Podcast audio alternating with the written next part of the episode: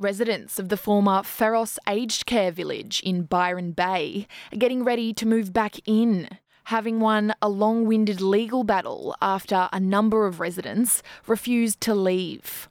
Around 80 people gathered in Byron's Marvell Hall last week to celebrate the village being kept for its original intended purpose as an aged care facility. The Wire contributor from Bay FM, Mia Armitage, spoke to founder of Friends and Family of Feros residents, Marie Eddings, about how they celebrated their win. Thank you so much. This has been a grassroots community led campaign. Many people have had to do many things. And of course, there's been a few of us that have had to be at the pointy end. But everything that everybody did write a letter, make a phone call, send food. I mean, we remember that you know, the Mullumbimby District Neighbourhood Centre was feeding the resident because of the food got so bad. So all corners of our community have stepped up. We had a GoFundMe who funded all of this. We would just like to say, firstly, to the community, how grateful we are. I know the residents spoke very often about how blown away they were by how supportive the community was. And I know personally, if that community support wasn't there, it would have been much harder for them. It's just been really difficult for all of them. I don't think anyone really understands what they've had to deal with over the last 11 months, the environment they were put in. But knowing the community was behind them, really made a massive difference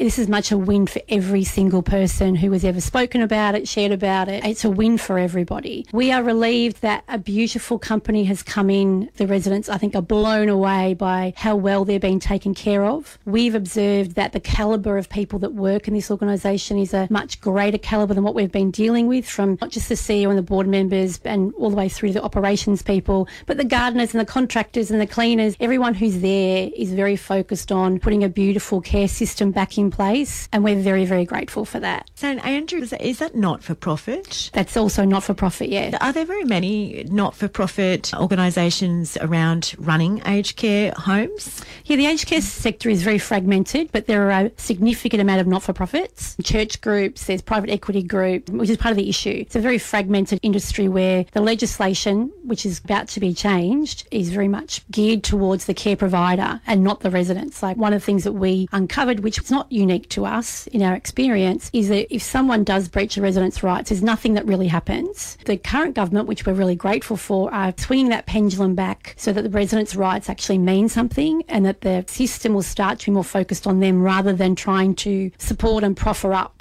the care providers. We must remember this is a taxpayer funded system. Some renos happening, and you mentioned uh, that you were really impressed with the new contractors and the gardeners and everything. Could you let us know a little bit about what they're actually doing? Absolutely. St Andrews were officially announced, I think it was on the 21st of December, and then between Christmas and New Year, their team was there measuring things up. So one of the cottages has been fully empty for a number of months. That's nearly finished its renovation. I think what they're doing is fixing some things that hadn't been attended to in the past, so it's all being rewired there's new flooring, brand new air conditioners are going through. It's going to be digitised, so they're all going to have beautiful new televisions, it's all been painted. There's actually nothing really wrong with the buildings. It's really a facelift and some sustainable things we've been put in place that will last longer. So we're expecting that that cottage will be finished in the next week or 10 days and new people will begin to come in. So we're already having new residents come back in, which is very exciting. Most people who've lived there live out their life there, despite some of the narrative going around at the time. This is not a place where people move out. They do live to end of life there and they have a really really great life. Um, I wanted to do a bit of a shout out to your dad, mm-hmm. Mick Eddings, because I didn't realise it until I heard, or maybe I'd forgotten, um, but Mark Swivel was saying that your dad um, played a few games at least for the former Fitzroy Club. Um, so I, I have to confess here, I'm a big uh, Lions supporter, coming from being, being, a Queenslander. So go, go, go, your dad. it was a long, long time ago. I think he might have been 19 or 20. Well, um, long time ago. Yeah, he's yeah. a legend in more ways than one for me personally. Look, but, they're all legends, yeah. and their life stories are, are incredible, like everyone's. But it's being able to help them polish their memories and get them re in touch with who they are and how strong they are has just been a really beautiful experience. I wondered how your dad, though, you, given he's your dad, so he's the one that you're the closest to of yeah. the uh, um, eight who, who managed to stick it out all this time. Um, how, how's he been? Look, Dad really suffered. Dad's a prolific reader. He probably reads two to three books a week. And as I think Mark said in his interview, he has a memory. He will recite poetry that he's probably heard once. He wasn't able to read. He had lots of issues with his mental health. I'm really happy to see him relaxed and he's smiling again and they all are. But when it's your dad, it's like, it's hard to watch.